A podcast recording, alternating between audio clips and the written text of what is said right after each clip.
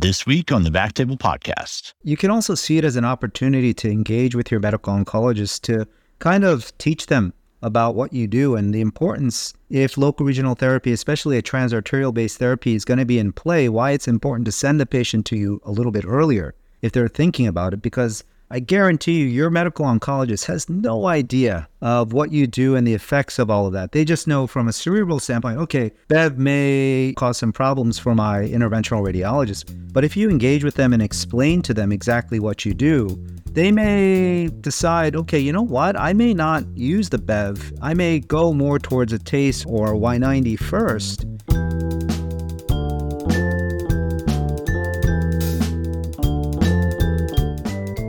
Hello, everyone, and welcome to the Backtable Podcast, your source for all things interventional and endovascular. You can find all previous episodes of our podcast on Apple Podcasts, Spotify, and on backtable.com. First, a brief word from our sponsors. AstraZeneca is honored to be a part of the oncology community. We know that to achieve our ambition of redefining cancer care, we are only a part of the puzzle. We must come together alongside the cancer community, including patients, caregivers, advocacy groups, researchers, clinicians, and policymakers to bring about real change and impact outcomes for those diagnosed with cancer. AstraZeneca has the vision to redefine cancer care and one day eliminate cancer as a cause of death. Now, back to the show. All right, this is kind of a special podcast episode today, sponsored by AstraZeneca and hosted by the Society of Interventional Oncology, SIO. We have two incredible guests in front of us, basically guys that I would consider part of the Mount Rushmore of interventional oncology. And I'm a bit of a fanboy being able to talk to these guys. I remember watching as a resident at SIO probably in 2016 when both of you were speaking. It might have been SIO or SIR, but I was just amazed at how knowledgeable, how well presented you were. And so I guess, first off, I'm going to say welcome, Drs. Edward Kim and Dr. Terence Gade. It's a pleasure to have you. It's a pleasure to be part of this. I'm going to stop for a second and allow you guys to introduce yourselves. Thanks, Tyler. Ed Kim here from Mount Sinai Hospital in New York. It's an honor to be on this show and to be on this podcast with both Tyler and Terence. Thanks very much, Ed, and thanks, Tyler. Really excited to be here. It's a real honor. I'm Terence Gade. I'm an interventional radiologist at the University of Pennsylvania. Awesome. All right, so can we do a quick icebreaker? I feel like it's just going to make things easy for me. Now, you guys might be, I don't know if you're baseball fans or not, but what I always consider to be like one of the key things to every baseball game is the closer's intro music. Now, I've thought about if I were in your shoes, if I were the closer, what my intro music would be. But this would be like if you were walking into the angio suite, what intro music are we listening to? For me, it's got to be White Stripes, Seven Nation Army. I like it. I like it. Well, I'm a big baseball fan right now just because my hometown team are the Phillies. But I've always liked Enter Sandman for closing. I picked that for you. I was going to say. I don't know if that's the for IR though, man. I don't know if that's the best for IR when we're doing a procedure. Dude, I was going to say, that is definitely Ed Kim's song is Enter Sandman. That is the Mariano Rivera entrance song. That's awesome. That's right. Awesome. Well, look, so tell me about your IO practice. How many people are involved on the IR aspect of things? We'll dive deeper into the multidisciplinary team, but is it a core group of you that do the majority of the IO? Terence, I'll let you lead off. So, here we're spread across three institutions. We have about 19 IRs, and I'd say about a good, third to a half of the group are consistently involved in the IO practice. So we have people who specialize in certain areas, certain diseases, but we're doing a lot of neuroendocrine, a lot of HCC, starting to do a lot more MSK work as well.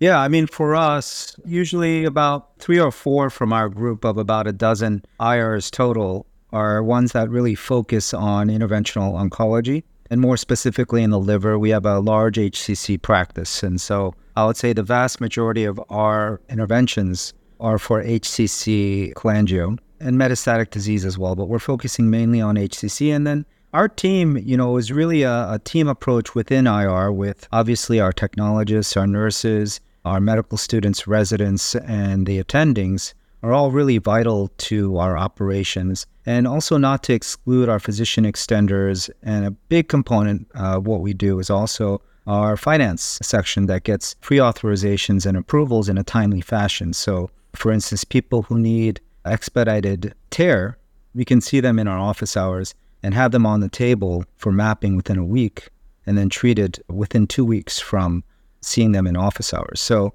a big team.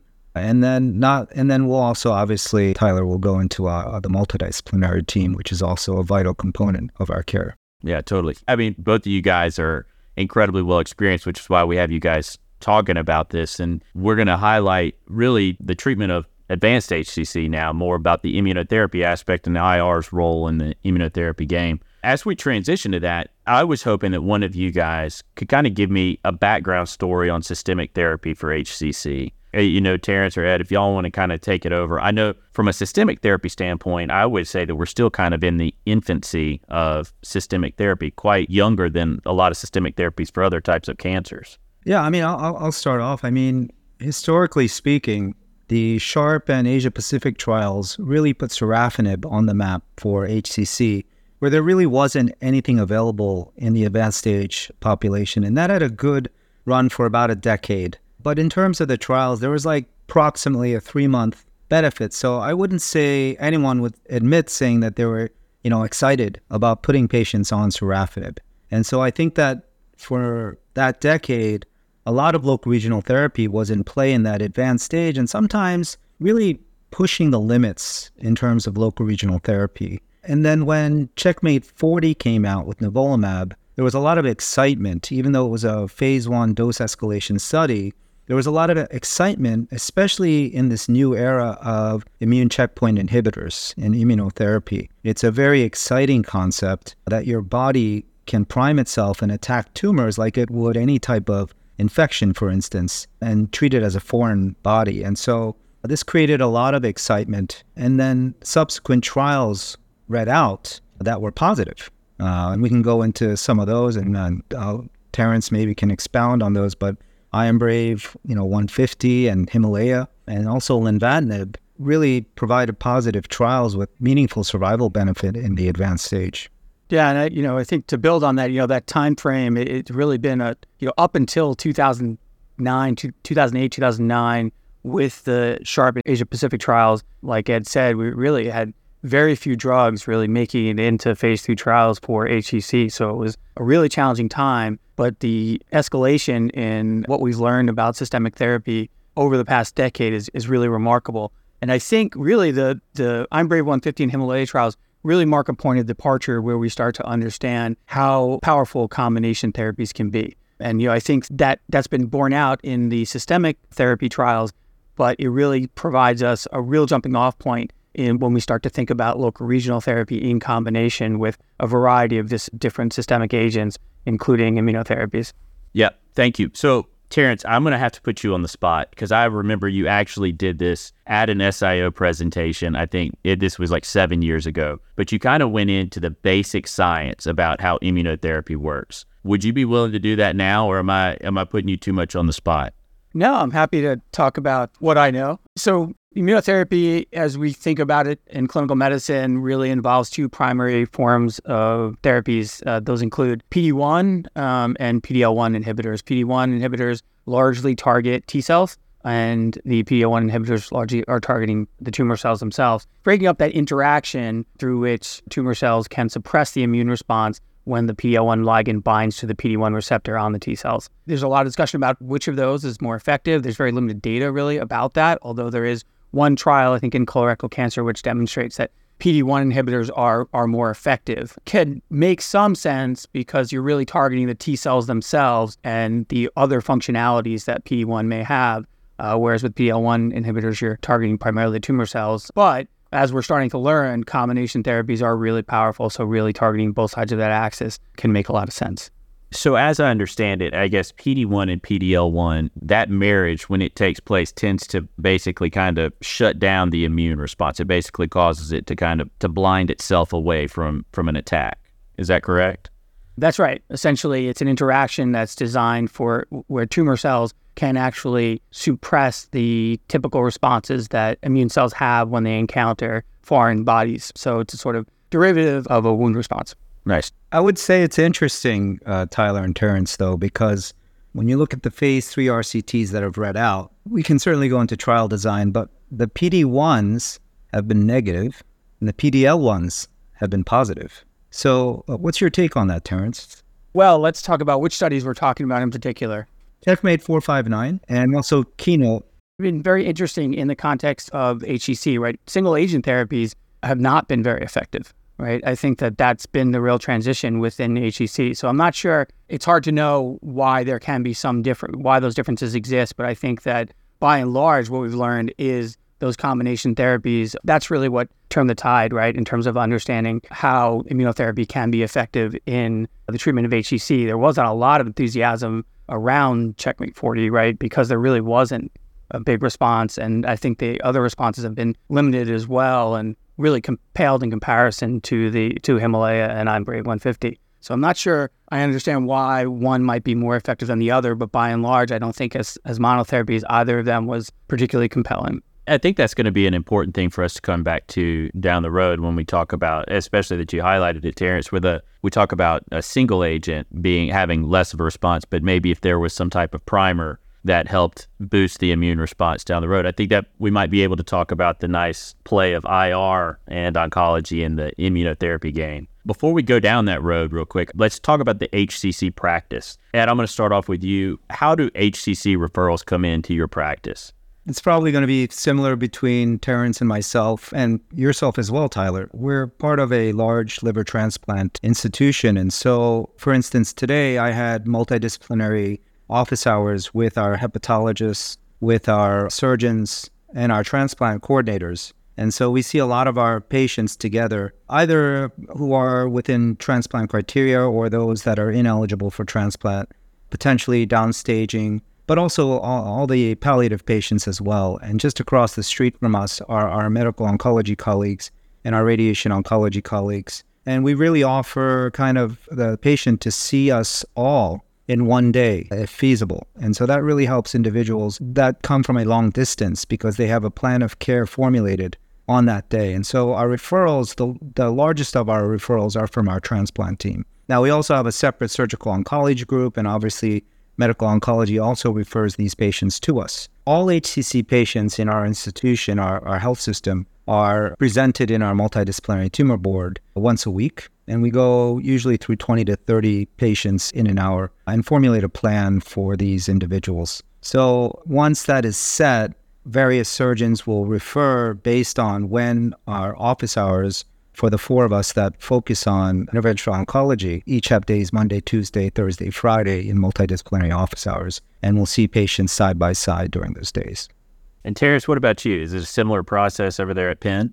Yeah, so a similar process. You know, obviously, multidisciplinary tumor boards playing a really important role in how we see our patients, especially as the healthcare system grows. You know, this is happening with a lot of healthcare systems where they're expanding out into the community and trying to really have a focal or center for cancer care. And in particular for us, it's been HCC. And so that multidisciplinary tumor board is that opportunity for providers from across the region to bring their cases and have those discussions and then identify opportunities for us to become involved in care.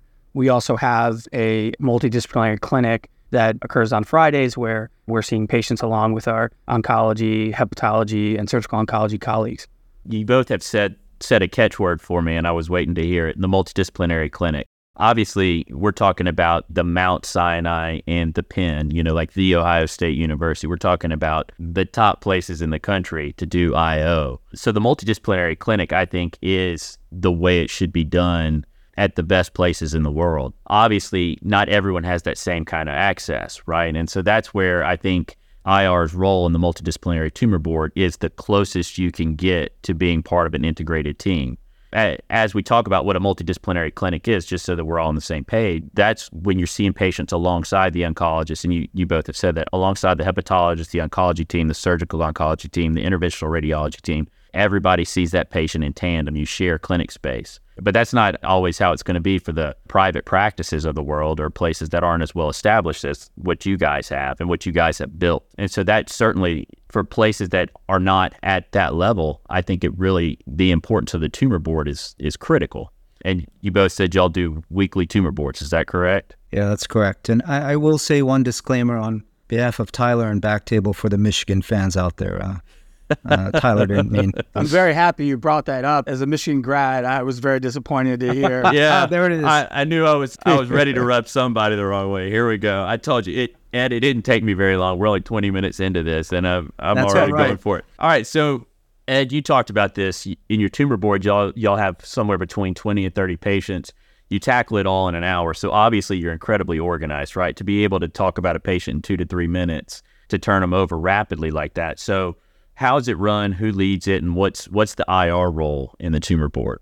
Yeah, so all the patients have to fit into a template sheet. So it's an Excel spreadsheet with their brief history, date of birth, obviously their information, lab values, ECOG performance status, and then proposed plan of care. And then we go over that imaging now in a virtual format that's obviously encrypted. And interventional radiology and myself, and also one of my partners, Kirema Garcia-Reyes, we both take turns leading the tumor board from interventional radiology. And then my colleague, who's the head of hepatobiliary surgery, Myron Schwartz, also leads the tumor board. And so these cases are presented. We've been doing it for so long that most of the cases to us are quite straightforward. So plans are formulated within 2 minutes time for very straightforward cases. Sometimes you have cases that are require a little bit more discussion, especially now with systemic therapies in play, specifically checkpoint inhibitors. And we'll get obviously into that discussion later on in this podcast, but it's really led by IR and hepatobiliary surgery transplant. Terence, what about y'all?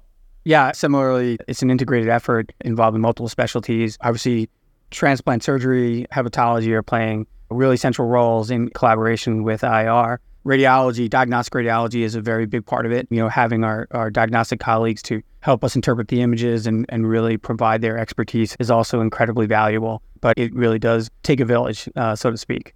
I love that. Okay, hopefully I've praised you guys enough, but if I haven't, I will say that you guys have built or helped establish and continue to establish some of the greatest interventional oncology practices in the country. But like I said before, we don't always have these the same resources, the same information, the same data. How do we do our best to get to the same level as you guys are? You know, let's say from a private practice standpoint, what can a private practice interventional radiologist do to help bring their game up to the same level that you would see at a place like Penn or like Mount Sinai? I would say that's a difficult question for us to answer, Tyler, just because we are in an academic center. And so I can certainly give my perspective and my view to our private practice, our community hospital partners, but it won't translate because I've never been in that area. I would flip that question actually to you, Tyler. You're a humble individual, but you have built up quite the practice yourself. And so, you know, I would ask you, I know you're moderating, but, you know, how did you do it? How did you build up the practice that is quite impressive yourself down in New Orleans? Well, I was jealous of the Ed Kims and the Terence Gades of the world, and so I decided that I wanted to be like that. No, I will say this: for us, it required a lot of, and I should take almost zero credit for this. I had some incredible partners that came before me, and then some incredible partners that actually lead our practice that really deserve all the credit when it comes to where we are. But we try to do everything we can to integrate ourselves with the whole hospital team, whether it be transplant surgery, surgical oncology, hepatology, podiatry. You know, you can find things anywhere.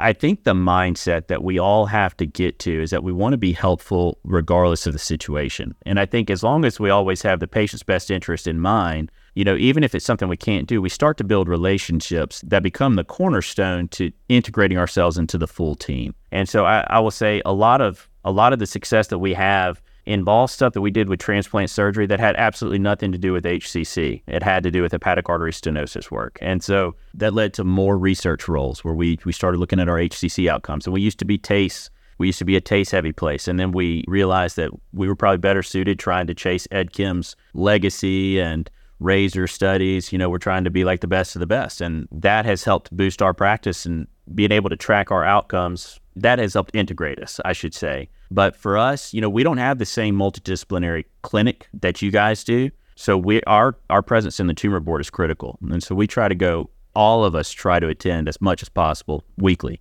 All right. Well, thanks for flipping that back on me. I'm supposed to be the one asking all the questions. We're gonna flip back now, and now I'm going to try to pimp you with all the good stuff. To build on that just a little bit, you know, I think that there's a lot of content out there that's available for everyone, right? I mean, I think that definitely have had the blessing of being at a center where there's a really well-established program. You know, obviously, I like what you said, Tyler. I think, you know, on some level, certainly everything that's happening at Penn has been built by others, and I've really benefited from that. But I think that, you know, being in those multidisciplinary tumor boards and those multidisciplinary clinics, the importance of being up to date on the latest guidelines and the latest data is so essential. And I think, you know, that content is being generated by our societies. You know, I'll definitely put a plug in for the SIO and the work they've done on the educational level to get that data out there, as well as working through the NCCN to inform those guidelines to make sure that, you know, IO has a voice. But you're starting to see it in other guidelines. You know, I was really excited to see how the ASCO guidelines for HCC and advanced stage disease started to incorporate some of the latest data involving combination therapy. So I think we are able to look to other societies as well and other guidelines to understand how they're starting to see our role in the care of these patients. Right. And Terence, I think you helped create a lot of the education of SIO, or you were heavily involved in the SIO education. And that's one of the key things. You know, it's basically the home for all in interventional oncology. And it's the way for us to get that information. It's a concise location for us to kind of get that information. Yeah, for sure. Let's do the fun stuff. Since we're talking about immunotherapy and we've danced around it, now I'm ready to hit it. Talk to me about these trials that have kind of put us where we are in the BCLC algorithm. You know, we can do IMBRAVE 150 or Himalaya. Yeah, tell me what they are and how immunotherapy fits into the care of an HCC patient now. Well, I'll start off. I mean, IMBRAVE 150 and Himalaya are the phase 3 randomized controlled trials that have read out, really showing a benefit of a combination of either durva-tremi, which is a PD-L1 and a CTLA-4, combined immunotherapy agents, showing benefit in the patients in the advanced stage. And then IMBRAVE 150 is a combination of atezolizumab and bevacizumab, also a PD-L1, and really showing a benefit over sorafenib in the advanced patient population. Now, we can tease out all the details, but I think that's a bit much for this podcast, unless you think otherwise, Tyler. No, we're good. Yeah, I would say that the gist of it is that both of these phase 3 RCTs showed a benefit in those combination therapies. Now, you can choose one or the other. I've had many discussions from medical oncologists from various practices all over the world in terms of what they choose. Some of it is driven by reimbursement and social health care, and some of it is driven by patient factors. For instance, individuals who have varices may not get atezo-bev because they need to get scoped, and that might delay the care. And if they have varices, they caution against using it. There's a little bit of controversy now saying that it doesn't really matter, but when you read the trial, that's a problem. Right. And so maybe they trend more towards durva-tremi in that situation as opposed to atezo-bev. So either way, these are now firmly incorporated into the BCLC algorithm for the advanced stage population and potentially creeping into what is now kind of being categorized as the advanced intermediate. And there's also lenvatinib, which is a tyrosine kinase inhibitor as well, that can be used as first line, but I think most individuals right now are gravitating towards the checkpoint inhibitors. Yeah, and I think that's, you know, borne out by the latest ASCO guidelines for HCC as immunotherapy, combination therapy as first line. Awesome. All right, so real quick, IMBRAVE 150 and Himalaya, the two of the pivotal trials, I would say, for all of us that are probably not as well-versed in all the literature, Terence said before, SIO has incredible educational opportunities. I'm going to shamelessly plug, there's a private practice symposium that's going to be hosted on the back end of SIO this year on January 29th. for all attendees. It's dedicated to the guys that don't have the same kind of access to the data and to the literature and that, you know, some of the best in the world get. And so it's a way to kind of help bring us all to the same level or as close to the same level as we can so that we can all be versed in what we need to do, how to bring those cutting-edge treatments and techniques and ideas and opportunities to our patients wherever we are. So another shameless plug, Private Practice Symposium for SIO. It'll be on January 29th, following SIO that weekend. All right. Now, we talked about combination therapy, and I think we can call combination therapy two different things. We can call systemic, two different types of systemic combination therapy. And what I've always kind of cheated and called combination therapy was combination therapy with maybe local regional therapy and another form of systemic therapy. And now I'm talking to two incredible interventional oncologists, so I'm going to steal this opportunity to learn from you. Ed, I know what you're going to say, so I'm going to pause you for a second, and I'm going to let Terence lead off. So Terence, tell me why you would choose one local regional therapy over another, especially when it comes to combination and where you would use it. Okay, that's a great question. So to start off, thinking about local regional therapies, between the local regional therapies, you know, I think that's something that as a field, we really need to tout. The fact that we have multiple therapies to treat a single disease, it makes us very unique. And I think it's really about finding the right therapy for the right patient. And so we've started to think about how do we determine that? And I think part of that is under some of the underlying biology of the tumors. We know from our own studies and from some of the literature that's out there, and I will say that there needs to be more data around this, but it appears that the molecular subtypes of HCC will respond differently to different local regional therapies. And so we tend to think about TACE first at Penn, but that's informed by things like those molecular subtypes. So for example, the Wnt beta-catenin mutant HCCs tend to respond well to TACE. So as I'm thinking about that, and when I have that molecular data, we do use that to think about how we're treating these patients. We're thinking about a variety of factors in the context of the stage of the disease, obviously. You know, obviously there's great data for early stage disease and response to radioembolization. So that's where we see the lion's share of our TARE coming from. And then, you know, depending on the patient's clinical history, we will decide between TARE and TACE for those intermediate and in some cases advanced stage disease. We have been informed by the TACTICS and LAUNCH trials. So that data, I think, is really powerful and important for IOs to consider when they're thinking about integrating systemic therapy with local regional therapy. So we have been able to engage our hepatology and oncology colleagues around the use of lenvatinib or sorafenib with TACE. And, you know, I don't have hard numbers for that, but we have seen some good responses in that context. So that's sort of how we're approaching it, trying to really tailor the therapy to the patient. So I'm gonna piggyback on that. You talked about the molecular subtypes of HCC. How I assume that's probably with the core biopsy. Is that correct? Yeah, that's where we're getting our data at this point. Obviously, there are emerging technologies that are going to allow us to get molecular information a little less invasively, but still, you know, that's where we've been able to get the data. And obviously, that there is some controversy around that. Biopsy of HCCs is not part of standard of care, and I understand that. In as much as we don't have a ton of information about how those molecular subtypes are going to inform therapy. But as some of this data comes out, including some of the data that we've been able to generate through some of our clinical research studies, I think it's going to be more and more important.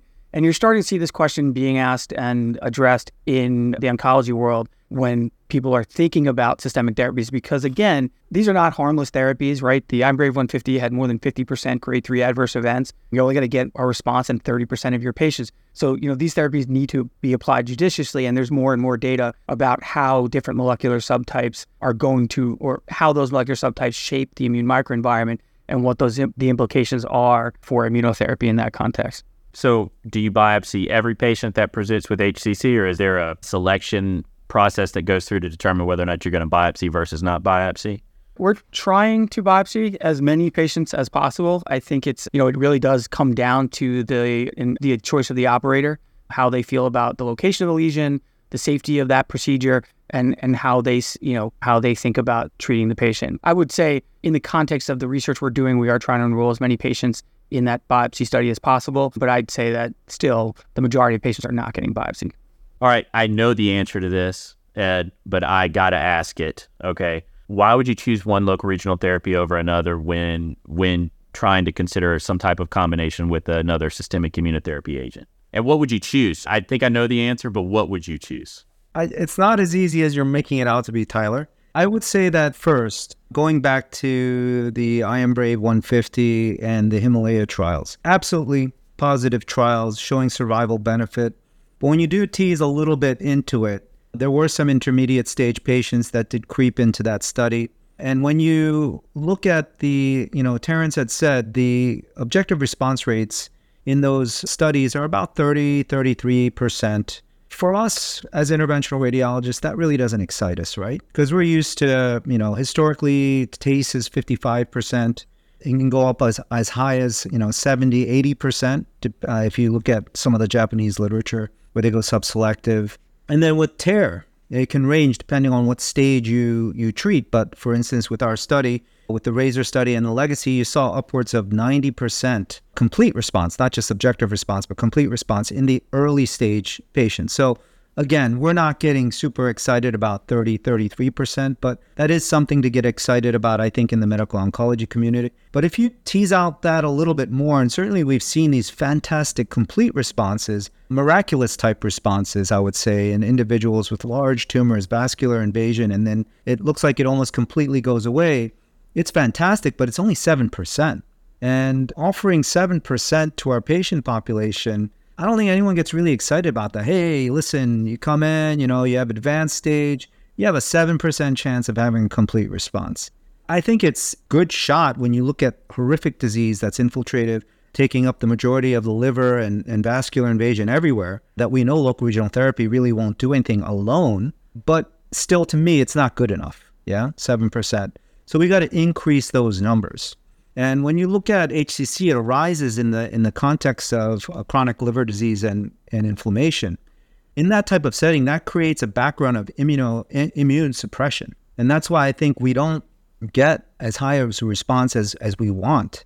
And when you look at Valerie Chu out of Singapore, she did some basic science research when it came to TARE. She saw that TARE actually upregulated T cells and a host of cells that, man, I got to go back to medical school to remember, natural killer cells and CD3 positive, CD8 positive, and so on and so on. But we saw that this had actually disrupted the tumor microenvironment, and potentially that can be exploited for an immunomodulatory effect, which is a fancy way of saying those checkpoint inhibitors potentially could improve their response rates for individuals with HCC. And so for me, I like a radiation-based therapy. To be transparent, there's also data with external beam radiation as well.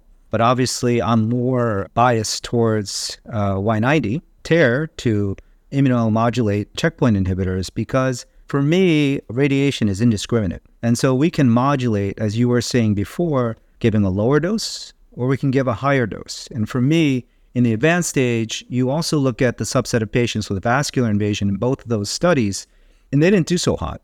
But we have studies like Dosisphere that show that if even with BP2, BP3 invasion, you target the portal vein on your mapping study, that is our marker for success.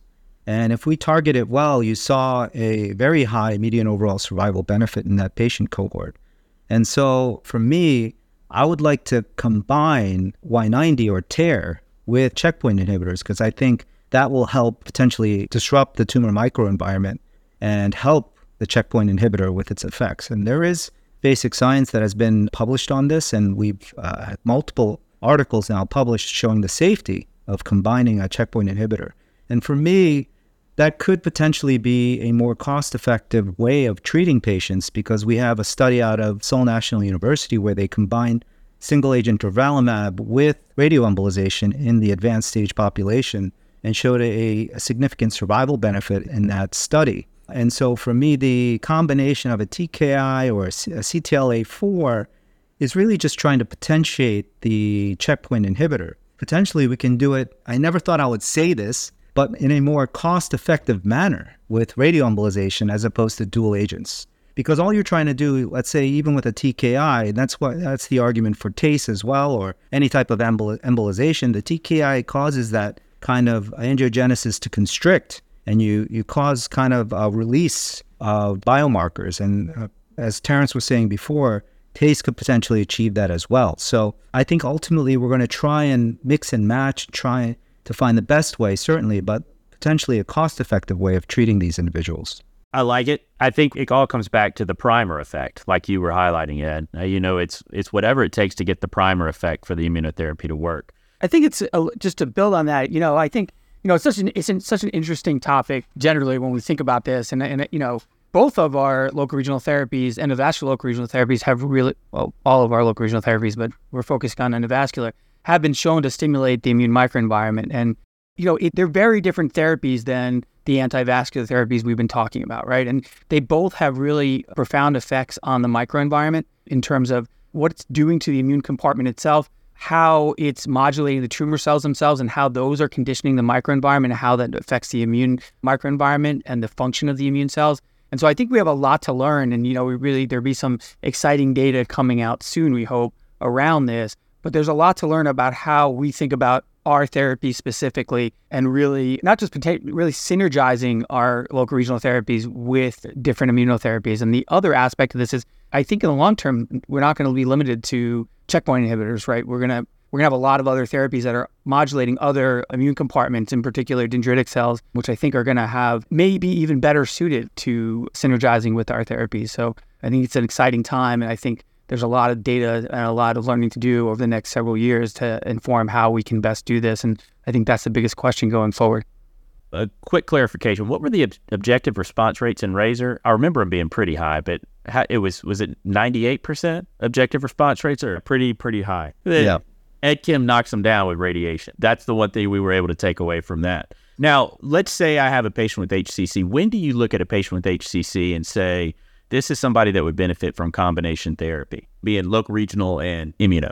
I would say, as a simple, straightforward answer, most advanced stage population, if they're eligible for local regional therapy, they will also get systemic therapy, usually in the form of a checkpoint inhibitor, either atezo-bev or durva-tremi. So that's the simple answer. I would say that in the intermediate stage now, for multifocal bilobar disease that is innumerable, we tend to either go straight to systemic or treat one side of the lobe, usually with the most disease, with TARE. And that's not, the TARE's purpose in that situation isn't to elicit an objective response per se to that lobe, but is theoretically as an immunomodulatory effect for the systemic therapy. Now, this has yet to be proved, but there are signals from various studies that show that there is a potential benefit in that type of situation. And just recently in the American Journal of Gastroenterology, Yeo et al. Looked at a meta-analysis of individuals with HCC who received immunotherapy versus those who received the combination of immunotherapy and TARE, and showed a survival benefit in that patient population with the combination of 19.8 months versus 9.5 months for all comers. So there is, again, this was it hasn't been in print yet, but just released in September. But this is more and more evidence coming out that the potential synergy of TARE and immunotherapy could be beneficial for patients. But what about you, Terence? Yeah, you know, it's really a decision I think that needs, for us, is made in concert with our oncology and hepatology colleagues about, you know, when a patient, as Ed said, has reached a point where they become candidates for systemic therapy, and how we think about layering in a local regional therapy for that. You know, in the context of really bulky disease, I think there's a real benefit there. I think what we know about checkpoint inhibition and modulation of the endogenous immune response in general is that it does better with a smaller disease burden, you know, especially in some of these patients who have really large burden disease. And so in those contexts, we've seen a lot of enthusiasm from our colleagues about layering in local regional therapy. I think, like I said, in the absence of evidence, it's a difficult question to answer, especially because, you know, in the real world, we're seeing, like Ed said, patients getting both of these therapies, but it's hard to interpret data so far because the scheduling is not consistent across patients. And so, you know, and I think that is going to be one of the most important questions for us, is how to layer that in. And, you know, there's data coming out of MGH about how checkpoint inhibitors are normalizing the vasculature, right? And, you know, as we think about our therapies, which are, you know, endovascular, you know, it may be that having a checkpoint inhibitor on board prior to our therapies not only can help with priming the immune system, or modulating the immune system, but also enhancing our ability to deliver our therapies. So I think we have a lot to learn about that scheduling, and trying to interpret the data when we have this variation, it makes it a little bit more complicated. I want to ask you a question to follow that, because you talked about modulating the treatment response. But what about, do you ever see a role for immunotherapy even in the early stage patient, not necessarily as the primary treatment, but maybe as a adjuvant treatment after a favorable response? And whether it be resection, ablation, Y90, TACE, anything, in an early stage patient, do you ever see a role for immunotherapy there? Yeah, I mean, you know, it hasn't been published yet from a peer-reviewed process, but the IMBRAVE 050 has been making the rounds in resectable patients and bladable patients with high-risk features. Now, it's debatable in terms of this study of what the high-risk features are, because they included ablation for lesions up to 5 centimeters in size, although the median size was much smaller.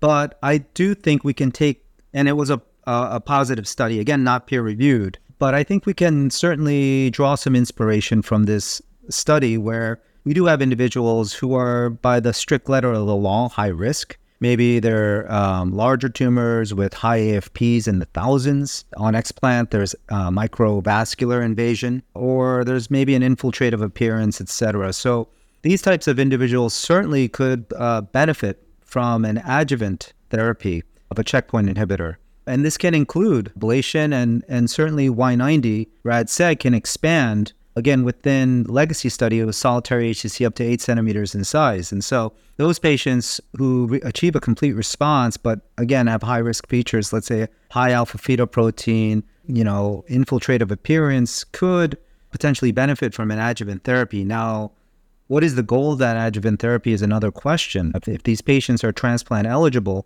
it's a controversial issue, but here at Sinai, we will use checkpoint inhibitors to sometimes bridge patients to transplant.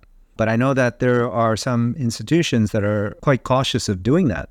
Or you can just use it as a curative intent, with the definitive treatment being either resection or local regional therapy, and then providing that adjuvant therapy to prevent disease from progressing. So these are, again, kind of a new world we're living in with these checkpoint inhibitors. And, you know, to build on that, I mean, I think, you know, the data that came out of Hopkins a couple years ago, where they combined neoadjuvant Cabo and Nevo to really convert locally advanced HCC into resectable disease, underscores, I think, the role for these therapies in that earlier stage disease. And the question of, you know, as we start to layer those therapies in with local regional therapies, what can those outcomes look like? I think we can even, you know, we can build on that. And I think that there's opportunity to really change outcomes for that patient population. This is something I was going to ask. Ed, you kind of alluded to it. You said that, you know, y'all are even doing adjuvant immuno for some of these bridge to transplant patients. I think the question that we all have, and this certainly, we do a lot of combination treatments as well, but one of the early questions was, is it safe, right? Is combination therapy, adding immuno to a local regional therapy, is it safe for patients? Can you speak to that a little bit? Yeah, I mean, we have several studies that have been published, one out of Ryan Hickey's group in NYU that showed about 30 patients with TARE and a PD-1 inhibitor that was shown to be safe, very few grade 3, 4 toxicities. We also published our experience here at Sinai, about 20 patients, TACE, 20 patients with TARE that also had PD-1 inhibitor that showed it to be safe. Pierce Chow out of Singapore published a phase 2 study that combined TARE and PD-1, again, showed it to be very safe. So, and I already cited the Seoul National data with Durva and TARE that again showed it to be quite safe. And we're having a bunch of studies that should read out soon. LEAP 12 should be reading out, as well as Emerald 1. So those are all studies where combination with TACE and checkpoint inhibitors. So we'll see how those read out. But if I were a betting man, I would say that for sure, it will show to that it's safe. Terence, what are your thoughts? Do you feel that it's safe as well? I think it's safe as well. You know, there are recent consensus statements out of the European Society of Organ Transplantation, which underscore that as well. I think that came out maybe this month. So I think it is safe. I think we're going to continue to get more data around that. And, you know, our institution was, I'd say, you know, very cautious about it. But as we move forward, you know, the data is bearing it out as well.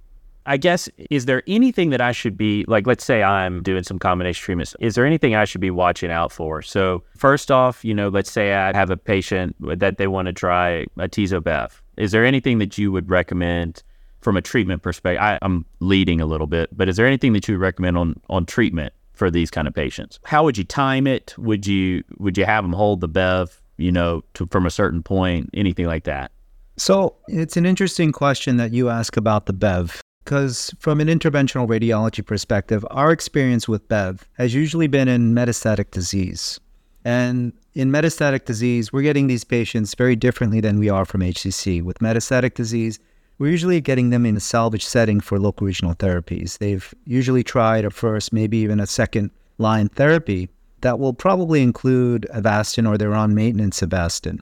And so these individuals, and the purpose of Avastin is to disrupt the arteries. We know this, surgeons know this, because the arteries fall apart. But that's what Avastin is supposed to do.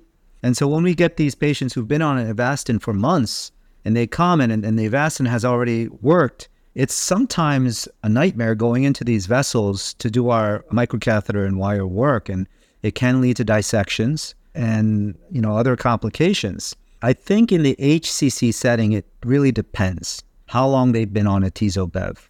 If you're in a place where it's coordinated care, and from the get-go, you're providing a transarterial-based therapy in conjunction with atezo-bev within a short period of time, probably is not an issue with the bev component. But I think it's a different story if a patient's been on atezo-bev for, let's say, several months, and now you get the patient for transarterial therapy. Now I think that you need to have a little bit more caution when going into that artery. And that's been our experience as well. I mean, I think we've been fortunate in the sense that with coordinated care, we've been able to schedule the interventions typically before patients have started to get some of those therapies. So we tend to be first. But yeah, in those patients who had been on it or continue to be on it in the context of our therapies, we've had conversations about holding it for our procedures.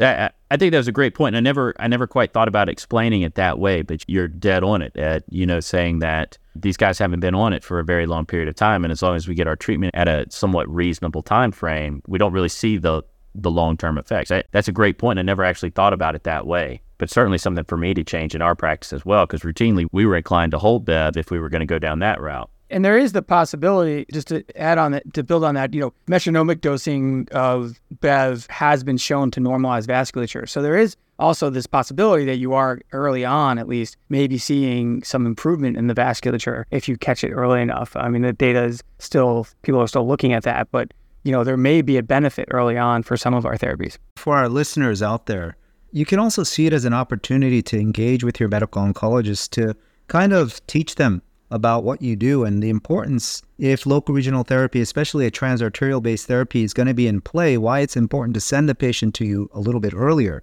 if they're thinking about it, because I guarantee you, your medical oncologist has no idea of what you do and the effects of all of that. They just know from a cerebral standpoint, okay, bev may cause some problems for my interventional radiologist, but if you engage with them and explain to them exactly what you do, they may decide, okay, you know what? I may not use the bev. I may go more towards a TACE or a Y90 first, and then maybe hold that for afterwards, because it may jail out access for my interventional radiologist. So I see it as an opportunity for interventional radiologists to engage with conversations with our medical oncologists.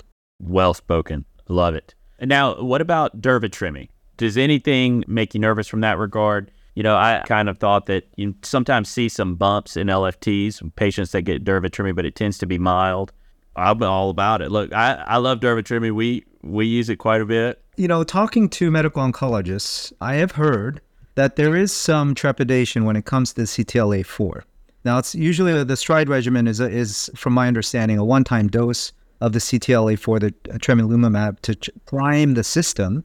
So far, again, our patients have tolerated durvalumab quite well in conjunction with our local regional therapy, usually TARE, but there is some concern about the CTLA-4 component because of the toxicity.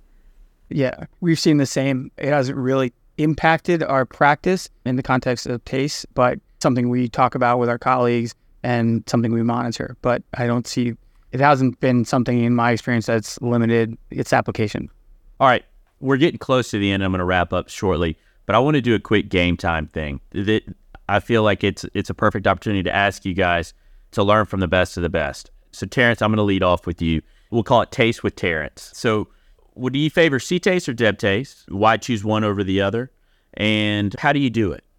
So I tend to favor C-TACE for a couple of reasons. Number one, we do have some concern with toxicity with DEB-TACE, and that can be tumor dependent. Some of the data that Michael Solan's been generating through some of his NET trials underscore that concern. So we've been focused on, I've done both, but my preference would be C-TACE for that reason. We're focused on being super selective. I think the trade-off, the sort of balancing act here is, delivering drug in a delivery vehicle like lipiodol, but making sure that you're following that up with a sufficient amount of embolic. I think that if we look at the data, it is the embolic effect that is most therapeutic. There's a lot of interesting considerations when we think about the drugs we're using and how they may or may not be working. So, there is some data out there that, again, these molecular subtypes are different in the way they respond to drug and to the embolic effect. And so I think that consideration does factor in for us. P53 mutants versus beta-catenin mutants will respond differently to TACE. And so I think drug can play a different role in those contexts. And so in my mind, I'm thinking a lot about how am I going to deliver the drug, but also make sure that I can deliver embolic so that I can take advantage of the ischemic effect. I think that, Karen Brown's trial in JCO in 2016 is really the only, randomized controlled data we have that really informs the relative roles of those two phenomena in cytotoxicity. And so I think that I'm keeping that in the back of my mind, and I'm focusing on making sure I have a satisfactory embolic effect. I think, again, the challenges we come up against are endpoints and, how do we determine what the endpoint for the procedure is? And I think that's dealer's choice. I'm still looking at stasis, but I am using cone beam more and more to understand what the distribution of my embolization looks like and to inform, are there, and integrating software platforms that can inform on feeding vessels that I may not be recognizing, and integrating that into the data I'm getting from the staining has been really helpful in, ensuring that I'm targeting all the vessels that need to be targeted. So now, since you're a C-TACE guy, are you a dox only, or are you a triple drug guy? How do you like to do C-TACE?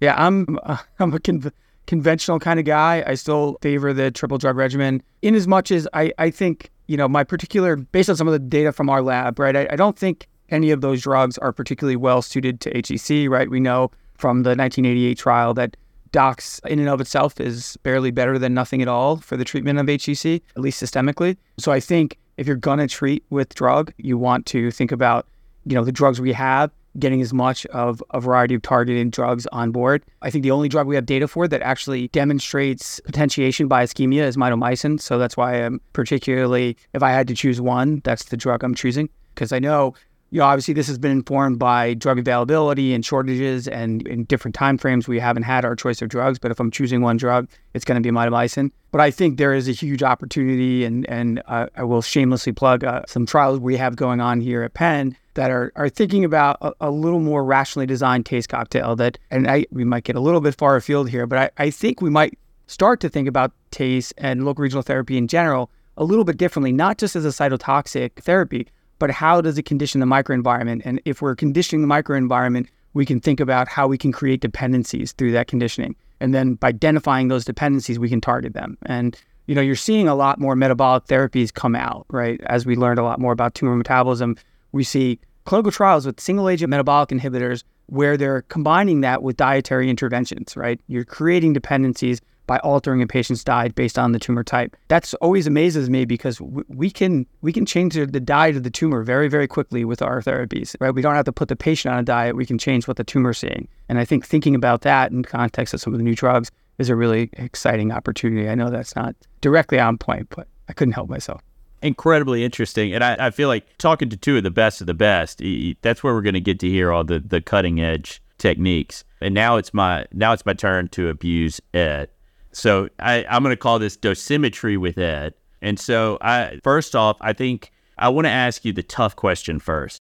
I think, to me, multifocal HCC can be one of the most challenging from a RadSeg or from an ablative Y90 perspective to treat. And so I want to ask you, how do you treat multifocal HCC?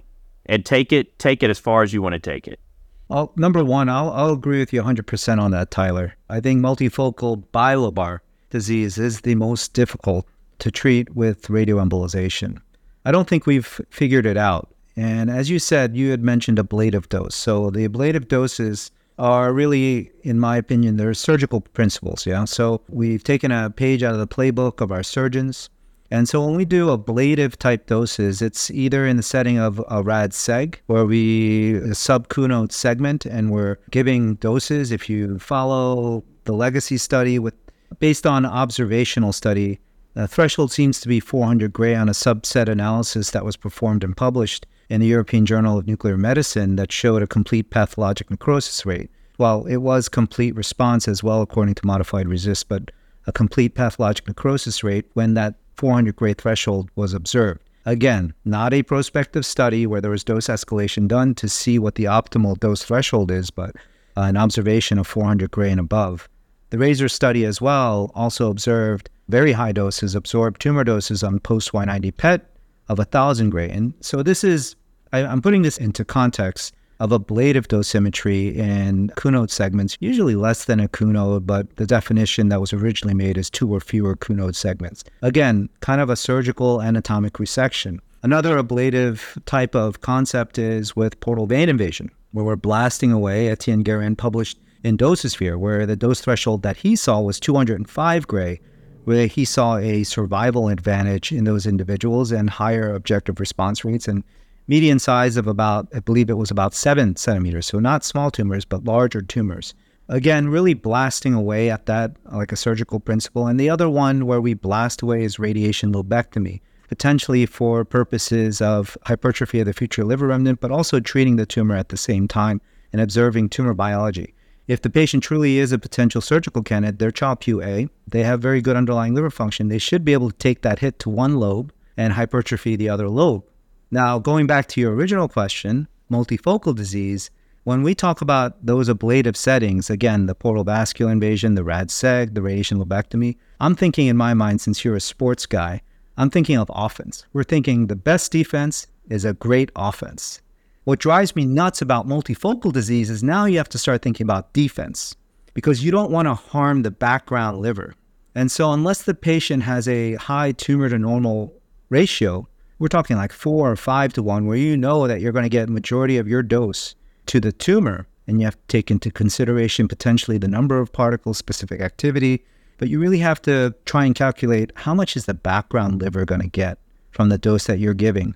That becomes very difficult. And so if it's multifocal unilobar, I'll do a radiation lobectomy for that, cross my fingers and hope that there's no progression in the contralateral lobe. But if it's bilobar, the way that I practice right now, and Terence might like this a little bit, is I'll do TARE to the side with the most disease burden and then try and pick off the other side with TACE. Now, the other alternative is, as I said earlier in this podcast, is to do TARE to the side of the most disease in an intermediate stage patient and then simultaneously put them on a systemic therapy, usually a checkpoint inhibitor, in combination with something else, either a CTLA-4 or bevacizumab. And again, cross our fingers, and if they progress through that, then try and revert to TACE for that contralateral lobe. But I agree with you, dosing for that multifocal disease is hard because we're trying to keep the dose to the background liver somewhere below about 50 gray, because background liver damage can then occur. But if you're, for instance, Marnix Lam out of the Netherlands, there's a great predictive modeling for really dosing for that and sparing the background liver. I love it. What I'm going to take away from this is I heard particle count and sphere activity, and that's basically my love language when it comes to Y90, something that I truly will nerd out and geek out on. When I actually gave a talk on that, and you asked me a very good question that I now want to flip and ask you.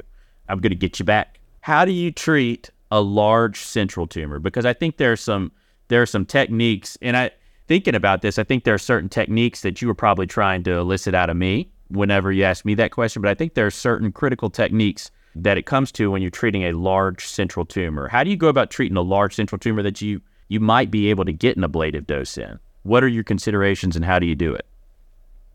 Yeah, usually if you have enough experience, whether you do TACE or TARE, when you see these central tumors, immediately depending on your mindset, you might be like, oh yeah, I'm super excited for this, or you might roll your eyes and say, okay, it's gonna require a lot of work. So usually it's small kind of feeding vessels that come off proximally from your main vessels that go to either segment 5, 6, 7, or 8. And the goal is to, number one, protect the non-tumoral parenchyma, which will be distal, but also to drive your therapy into the tumor-feeding vessels. Now, either these vessels are innumerable or they're too small for even a, let's say, 1.7 French microcatheter to navigate into. Or you might be, if you want to, you might be there all day navigating into like 7 different feeding vessels. So I found that the more elegant way of doing this is to either put in a 6 French guide and then simultaneously put a microcatheter with an occlusion balloon in the distal segment, occlude that, protect, drive flow proximally, and then inject your therapy just proximal to that balloon. And it should go with the flow into the tumor feeding vessels because now there's not a competing flow of the normal parenchyma. And you can do this. We've done this both with TARE, with glass microspheres, and also with conventional TACE. And it has been described by both. Bo Toskic described it. I don't like the term that he uses, but he calls it the predator technique. I just... And then the Japanese have also described it with TACE, flow diversion technique. That's an incredible... So you're talking about doing tandem microcatheters through that 6 French guide catheter, correct? Correct. So I assume you're using like a sniper or maybe a neurocatheter, a scepter or something like that? Yeah, both of those are, I think, acceptable, yeah. Perfect. Incredible. Hey, see, this is perfect opportunity for me to just geek out and be a fan of the best of the best. All right. When do you reimage patients? All right. Patients that are these multifocal, intermediate, advanced patients. When do y'all like to reimage and when do you make decisions on retreatment? And what makes you make a decision on retreatment? Terence, you want to take a lead? Sure. You know, obviously, depending on the therapy we utilized, for TACE, we're imaging 4 to 6 weeks after the treatment. And then for TARE, we tend to image around 3 months after the treatment. You know, we're trying to be as aggressive as possible. There's clear data that repeat intervention is not only safe, but effective. And so when we're seeing, we are limited in our biomarkers, and that's something that's a big challenge for interventionalists generally. The biomarkers, the imaging biomarkers we have are not really designed to assess our therapies, but when we do have clear evidence of residual disease burden, we're trying to be proactive and re-intervene when we think there's a target. So that can be as early as that first follow-up. We're not generally waiting very long if we see definitive evidence of residual disease. I would say we're a little bit different in the sense that even with TARE, we're following up at 6 weeks. Now, in the early stage in the razor, we showed that there was an objective response with high doses at 4 weeks' time. But the reason we follow up at 6 weeks is that we see them in the office and draw labs. If they're an alpha-fetoprotein-producing patient and it drops, but we don't see really any imaging change at that point, we're okay with that, because we predict that there's going to be imaging changes that follow with that radiation therapy. And bulky disease, multifocal disease, larger HCC, those imaging changes may not be evident until that 3-month mark that Terence had talked about. But the reason we also bring them in at 6 weeks and also get imaging is we want to make sure that there is not progression in the untreated areas, because for us, 3 months is too long to catch something if it is progressing at a rapid rate. And we've caught some of these patients where we treated, let's say, segment 5 lesion, and then they had multifocal disease at that 6-week interval. That's the time, if it's an early stage patient, to then institute systemic therapy right away and hope that the patient is going to respond. But the majority of the time, you'll see there is no progression, and that'll be a good sign, obviously, of the tumor biology. But we do want to catch those individuals who have an aggressive tumor biology that could potentially explode a tumor in their liver. And we have treated those patients with systemic therapy, with checkpoint inhibitors, and we've had a few of them that have responded to that. And so for us, that's kind of a moment because it really made a difference in that patient's outcome. It's awesome. I could probably stay on here for another 3 hours and keep asking you guys question after question after question, because this is just like, this is a dream to be able to challenge you guys with some of the tough questions in the world of interventional oncology for HCC. But I think the podcast people are going to kill me if I keep this going forever. So I want to try to wrap it up. But is there anything that you guys think I missed? Is there anything that, any future, where do you think we're headed in the future in the realm of immunotherapy and IO and interventional oncology? What would you guys kind of finish us up with? Feel free to say that I covered it all and it was absolutely amazing. That's okay too. Do you see us playing a big role in other cancers? Well, I'll start with the first question, where is this headed and what does the future look like? I think that there are several trials that are underway that are going to really inform the role of local regional therapy in combination with immunotherapy. I think we're really just at the very beginning, right? We don't have very much data at all. We're practicing blind in many ways. And I think the systemic therapy trials, Himalaya, IMBRAVE, have really demonstrated to me that, and as well as LAUNCH and TACTICS have demonstrated the power of combination therapy. But I think there's a lot to learn about what those combination therapies are and how to optimize them for the most therapeutic benefit. And I think that, we do need at some point to start thinking about better biomarkers that inform our therapies. And so I think molecular subtyping is going to be the future. We know that's a really, really big focus for oncologists at this point in terms of the trials that are going to be coming out and the post-hoc analyses of these studies in terms of how they understand how to apply these therapies, right? Everybody's focused on the fact that there's only been those low levels of responses in the total number of patients. So what does that mean? How do we start to understand who those bad actors are and how do we think about other therapies for those? And I think that's a huge opportunity for IR. I think the other aspect for us is going to be about better imaging biomarkers and how we develop more functional imaging strategies that can inform our therapies, not just necessarily that we need to treat again, but how do we use biomarkers to decide what to treat with? And, I want to just emphasize that I think that we have a very unique role to play and we have multiple therapies we can offer patients.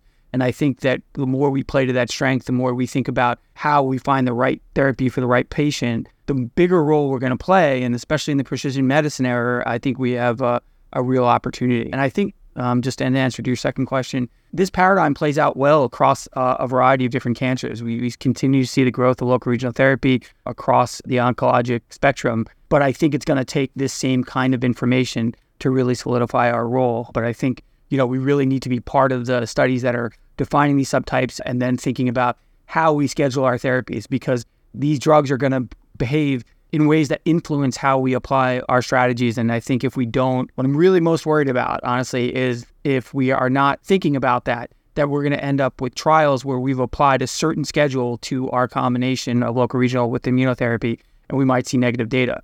But obviously that doesn't mean that it won't work. It just means that we may not have applied it judiciously. And I don't want to walk past a real opportunity. So I think it really underscores the need to better understand how we think about combining treatments. Yeah, for me, when the first immunotherapy trials were being read out, I think there was a lot of trepidation about turf battles within the HCC space. And certainly we've seen some of this play out in certain practices, but I think instead of the, let's say, systemic therapy versus local regional therapy mindset, it has actually flipped to the complete opposite. And we're seeing this played out in industry with collaborations, with combination trials, with either TACE and checkpoint inhibitors or TARE and checkpoint inhibitors, or even sometimes ablation and checkpoint inhibitors, because we're looking for higher response rates. And I think it's flipped to where we've developed a more cohesive, multidisciplinary mindset. And historically, especially in the HCC space, the alliances that were formed were really between interventional radiology and our transplant colleagues and our surgeons. Medical oncology really, to be quite honest, didn't have much to offer with sorafenib. But now what we're seeing is even greater reliance and a multidisciplinary aspect to the care of HCC with medical oncology in terms of timing of systemic therapies, et cetera. For instance, it goes both ways, where local regional therapy could be first line, and then as the patient progresses, either combine further local regional therapy with systemic or to transition them at an earlier point to systemic therapy instead of constantly doing local regional therapy and seeing the function of the liver go down and then sending them to some systemic therapy. I think we're quicker to pull the trigger now and say, hey, let's give systemic therapy a shot here.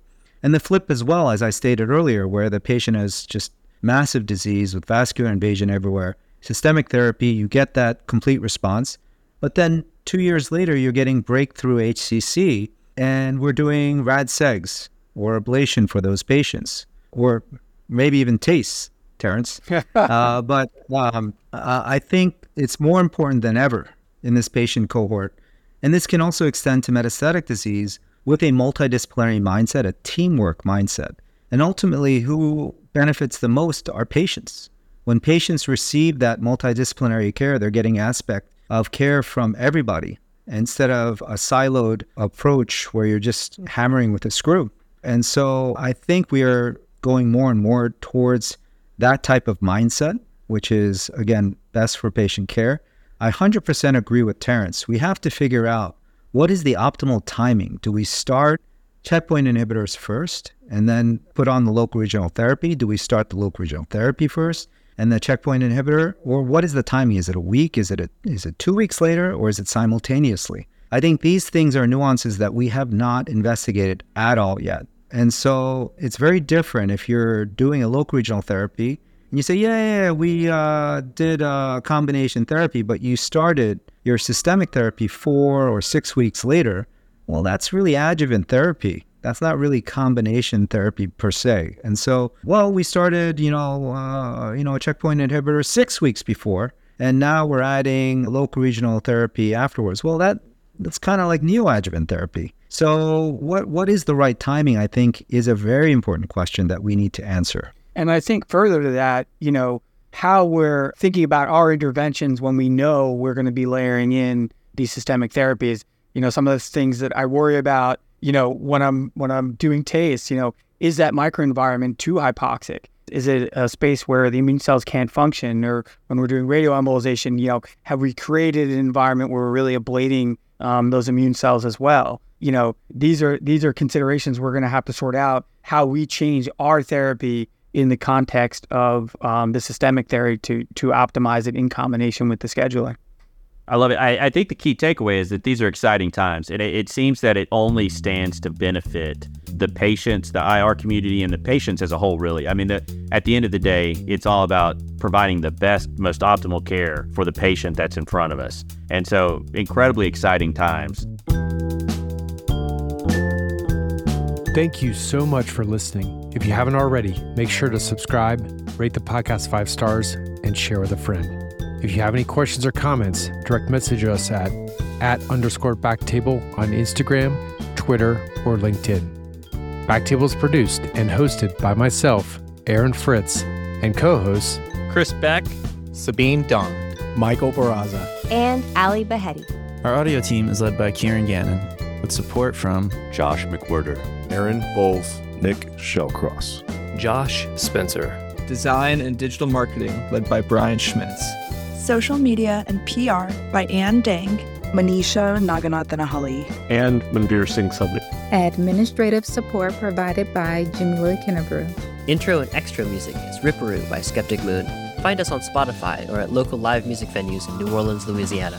Thanks again for listening.